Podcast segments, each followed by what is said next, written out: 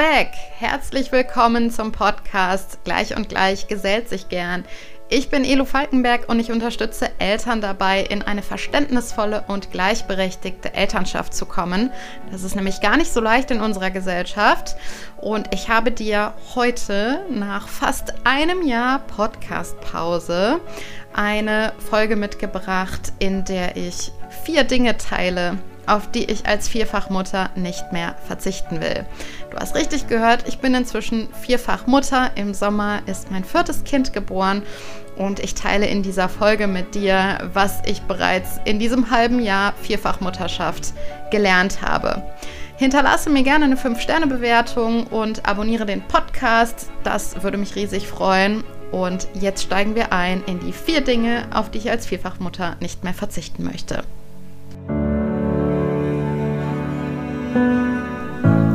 Seit einem halben Jahr bin ich nun Vierfachmutter und mein Mann entsprechend Vierfachvater. Und mir sind einige Dinge, einige Situationen in diesem halben Jahr Vierfach-Elternschaft besonders aufgefallen und auch besonders im Gedächtnis geblieben. Und ich habe heute mal vier Dinge mitgebracht, die ich besonders wichtig finde für eine gleichberechtigte Elternschaft und auf die ich einfach auch nicht mehr verzichten möchte. Und das erste oder der erste Aspekt, auf den ich nicht mehr verzichten möchte, ist sehen und gesehen werden. Und das ist direkt so ein richtig deepes Ding, mit dem ich hier anfange. Und das ist auch bei weitem nicht erst entstanden, seitdem wir Vierfacheltern sind, sondern das hat lange vorher begonnen, dass wir uns dahin entwickelt haben, dass wir einander sehen, dass wir einander wahrnehmen, dass wir das auch so kommunizieren, aufeinander Rücksicht nehmen. Und ich weiß, dass das in vielen, vielen Elternschaften einfach ein ganz großes Thema ist, dass ein Elternteil oder beide Elternteile sich vom anderen, von der anderen nicht gesehen, nicht wertgeschätzt fühlen in dem, was sie machen. Und ich erlebe das in meiner eigenen Elternschaft tatsächlich auch so, dass das ein ganz, ganz wichtiger Aspekt ist. Und ich mache das an einzelnen Situationen fest, in denen ich gemerkt habe, dass mein Mann und ich uns doch gegenseitig sehen und wahrnehmen. Und zwar war das kurz nach der Geburt unseres vierten Kindes. Das Baby war vielleicht ein paar Wochen alt und wir saßen abends auf dem Sofa, das Baby war bei uns und äh, ich sagte zu meinem Mann so, ich bin total müde, ich bin total kaputt. Ich äh, gehe jetzt ins Bett, ich mache mich nur eben fertig und dann kannst du mir das Baby gleich bringen. Und ich habe mich fertig gemacht und lag dann schon im Bett und ich habe meinem Mann eine kurze Nachricht geschrieben und habe gesagt, so, du kannst mir das Baby jetzt bringen. Und mein Mann schrieb mir nur zurück, schlaf doch schon mal vor, das Baby ist total entspannt ich bringe dir das Baby, wenn es Hunger hat. Und das war so eine Situation, da habe ich gemerkt, okay, ich war einfach unfassbar dankbar und habe mir gedacht, okay, mein Mann sieht mich. Er sieht, dass ich müde bin, er sieht, dass ich Schlaf brauche und er hat von sich aus vorgeschlagen, mir das Baby einfach zu bringen, wenn es wach wird und Hunger hat. Genauso läuft das aber auch umgekehrt, wenn ich merke, meinem Mann geht es irgendwie nicht gut oder ist belastet oder bedrückt oder was auch immer, dann spreche ich ihn darauf an und frage, was los ist und ob ich ihm irgendwie helfen kann oder ihn unterstützen kann. Hatten wir letztens erst eine Situation, dass er sagt, ich brauche eigentlich noch Zeit, um das hier zu erledigen. Und eigentlich hatten wir die Kinderaufteilung anders geplant und haben dann spontan umgeplant. Und ich sagte zu ihm, alles klar, ich übernehme alle vier Kinder, du machst das hier in Ruhe zu Ende. Und dann schauen wir später, wie wir uns dann weiter aufteilen. So, und ich erzähle das jetzt hier so locker flockig. Ja, wir sehen und wir werden gesehen oder wir sehen uns gegenseitig. Ich sag dir eins, das ist nicht von heute auf morgen passiert. Das ist wirklich eine Entwicklung. Das darf man auch wirklich häufig üben. Und das ist nicht selbstverständlich. Und gerade wenn man noch in so einem Frust steckt der Ungleichberechtigung, dann darf das eine Weile dauern, bis man da wirklich dauerhaft hinkommt. Und es kann natürlich auch immer sein, dass man zwischendurch mal so mit sich selber beschäftigt ist, dass man den anderen, die andere gerade nicht sieht oder da einfach keine Kapazität für ist. Ich sage nur, grundsätzlich ist es für mich eine Sache, die mir sehr wichtig ist, dass ich meinen Mann sehe, dass mein Mann mich sieht, dass wir gegenseitig unsere Anstrengungen sehen und dass wir einander wertschätzen. Das ist einfach eine, ein Aspekt, der mir in der Elternschaft sehr, sehr wichtig ist. Die zweite Sache, die mir in der Elternschaft sehr, sehr wichtig ist und die immer wichtiger wurde, je mehr Kinder wir hatten, ist das regelmäßige Elternteam-Meeting.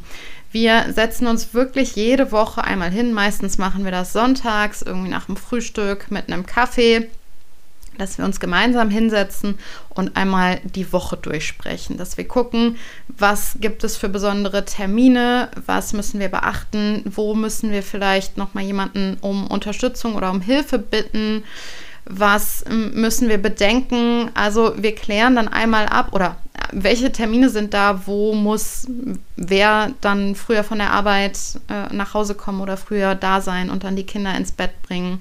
Das besprechen wir übrigens auch. Wer bringt wann die Kinder ins Bett äh, und begleitet da. Manchmal gucken wir auch, ähm, wie wir die Woche ähm, ja, einen Essensplan gestalten wollen oder ob vielleicht mal, ob wir irgendwo zum Essen eingeladen sind oder so. Also es sind alles Sachen, die wir im Elternteam-Meeting besprechen. Wir gucken oft auch nochmal auf die vergangenen Tage, wenn da irgendwie was Besonderes war, wenn vielleicht auch mal irgendwie was schief gelaufen ist, wie wir das für die Zukunft verhindern können. Und wir besprechen auch, und das ist ein ganz wichtiger Aspekt, unseren Mental Load. Also den Mental Load, der die Familie betrifft. Wir hatten vor zwei Wochen beispielsweise Martinszug und wir haben im Vorfeld Wegmänner bestellen können. Und dafür hat man dann einen Zettel bekommen, auf dem drauf stand, Familie Falkenberg hat X Wegmänner bestellt. Und diesen Zettel musste man zum Martinszug mitbringen und abgeben und dann hat man entsprechend die Wegmänner bekommen. So, diesen Zettel haben wir jetzt beispielsweise auf den Spiegel im Eingangsbereich geklebt, sodass wir beide wussten, wo der Zettel war. Der ging so nicht verloren, weil der war festgeklebt. Und wir haben beide die Möglichkeit gehabt, dran zu denken. Und es war auch nicht ganz klar, gehen wir beide zu dem Martinszug, geht einer von uns zu dem Martinszug. Auf jeden Fall war so sichergestellt, dass beide Zugriff auf diese Information hatten oder auf diesen, also sowohl auf diese Information als auch auf den Zettel an sich als physisches Objekt. Und wir haben dafür gesorgt, dass diese Information immer wieder bei uns ins Gedächtnis kam, weil wir jeden Tag mehrfach dran vorbeigelaufen sind. Dieser Wegmann-Zettel ist jetzt ein Beispiel für Mental Load, den wir beide getragen haben. Den Großteil des Mental Loads haben wir wirklich aufgeteilt, dass jeder seinen eigenen Batzen an Mental Load hat. Wir haben den Mental Load aber aufgeteilt und auch das ist eine Sache, die ich weiß, dass sie sehr, sehr viele Elternpaare belastet, vor allem Mütter, weil sie sagen, selbst wenn wir uns die Aufgaben irgendwie anders aufgeteilt haben, Trotzdem muss ich dran denken. Ich muss dran denken, dass eine Aufgabe erledigt wird oder ich muss kontrollieren, ob die Aufgabe erledigt wurde. Also wir haben zwar die Aufgaben aufgeteilt, aber der Mental Load bleibt trotzdem bei mir hängen. So, und das ist bei uns sehr, sehr klar. Da gibt es auch Methoden für, wie man auch den Mental Load aufteilen kann. Mache ich vielleicht mal eine gesonderte Podcast-Folge zu. Aber wir haben grundsätzlich den Mental Load aufgeteilt. Wir besprechen den Mental Load zwar auch bei diesem Elternteam-Meeting, einfach um sicherzustellen, dass wenn irgendetwas dazwischen kommt, einer vielleicht kurzfristig erkrankt oder so, dass dann der andere übernehmen kann. Aber im Prinzip haben wir da ganz klar die Verteilung, wer welchen Mental Load trägt. Und das Thema Mental Load bringt mich auch zum dritten Punkt den ich mit dir teilen möchte, worauf ich nicht mehr verzichten möchte. Und zwar ist das das Bullet Journaling. Ich Bullet Journale seit Anfang 2021 und das ist für mich die Variante, um meinen Mental Load in den Griff. Denn believe me, mit vier Kindern, selbst wenn ihr euch den Mental Load aufteilt, es bleibt genug Mental Load für beide Elternteile übrig. Und um damit umzugehen, ist für mich das Bullet Journaling einfach die beste und effektivste Methode. Ich sehe mein Bullet Journal immer so ein bisschen wie so ein Denkarium, wie von Harry Potter, wo ich meine Gedanken, meine To-Dos, meine Termine, meine Pläne, einfach alles, was mir so im Kopf herumschwirrt, rausziehen kann. Ich mache das nicht mit einem Zauberstab, sondern mit einem Stift, den ich nehme und schreibe dann eben all das, was in meinem Kopf rumschwirrt, woran ich denken muss, Termine, die ich nicht vergessen darf, Ideen, die ich habe, schreibe ich in mein Bullet Journal. Und das ist nicht was, wenn man das Thema Bullet Journal hört, dann denkt man ja immer direkt an viel Washi-Tape und bunte Fasermarker und ähm, kunstvoll gestaltete Seiten.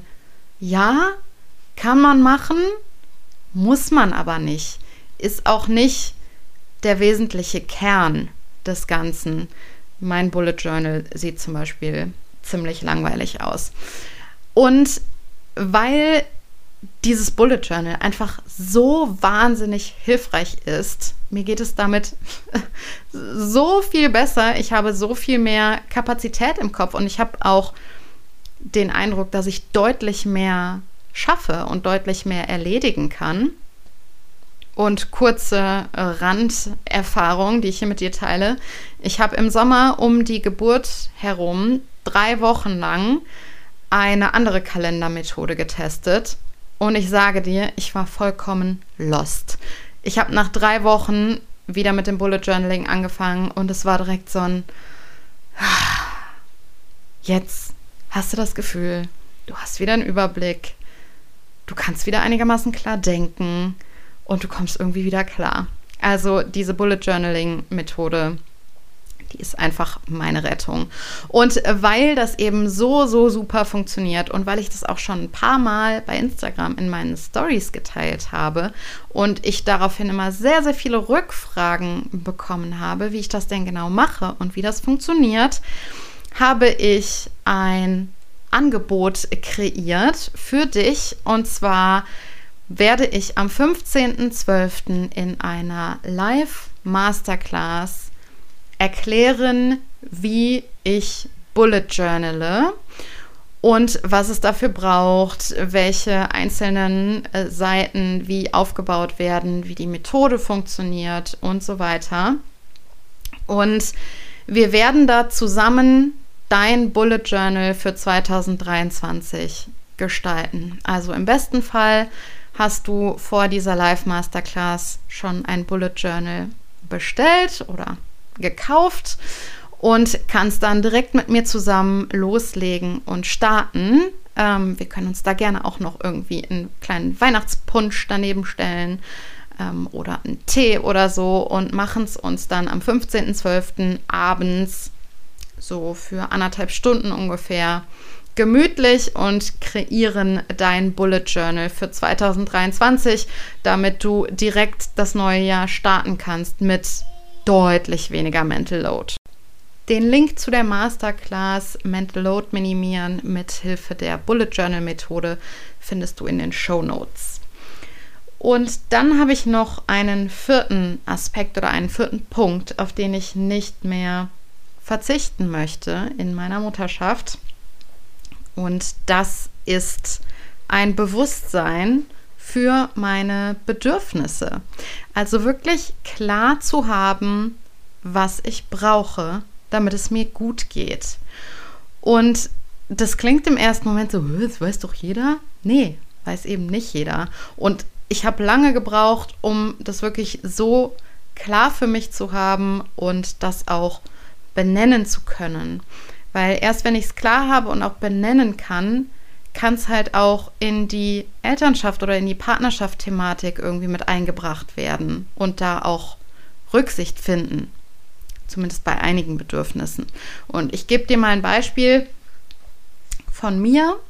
Ähm, ich habe, bevor unser viertes Kind geboren ist, also lange davor, habe ich zu meinem Mann gesagt, wenn wir ein viertes Kind bekommen, beziehungsweise wenn das Kind da ist, dann solltest du eine Sache wissen, und zwar die, dass mir meine Erwerbsarbeit extrem wichtig ist und dass ich meine Erwerbsarbeit brauche. Ich brauche meine berufliche Erfüllung, damit es mir gut geht. Das bedeutet auch, dass ich nicht lange in meiner Erwerbsarbeit pausieren werde. So, das habe ich ganz klar benannt, das habe ich meinem Mann wirklich lange vor der Geburt gesagt, damit wir da beide einfach auf einem Stand waren.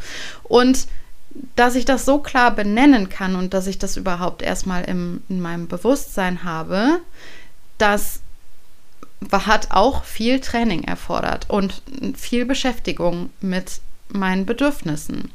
Und es gibt wirklich, also wenn man an Bedürfnisse denkt, dann fällt einem ja vielleicht erstmal, fallen einem so die Grundbedürfnisse ein und irgendwie sowas wie ähm, äh, Nahrungsaufnahme, äh, Trinken, Schlafen, sowas.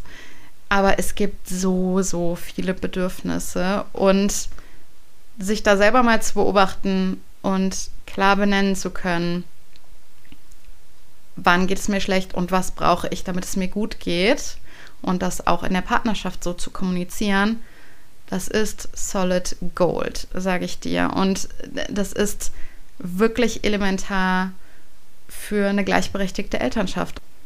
Und wenn man an Bedürfnisse denkt, dann hat man ja direkt irgendwie die Grundbedürfnisse im Kopf, Essen, Schlafen, Trinken, Atmen und so weiter. Vielleicht kommt man noch zu sowas wie Aufmerksamkeit oder Respekt oder so.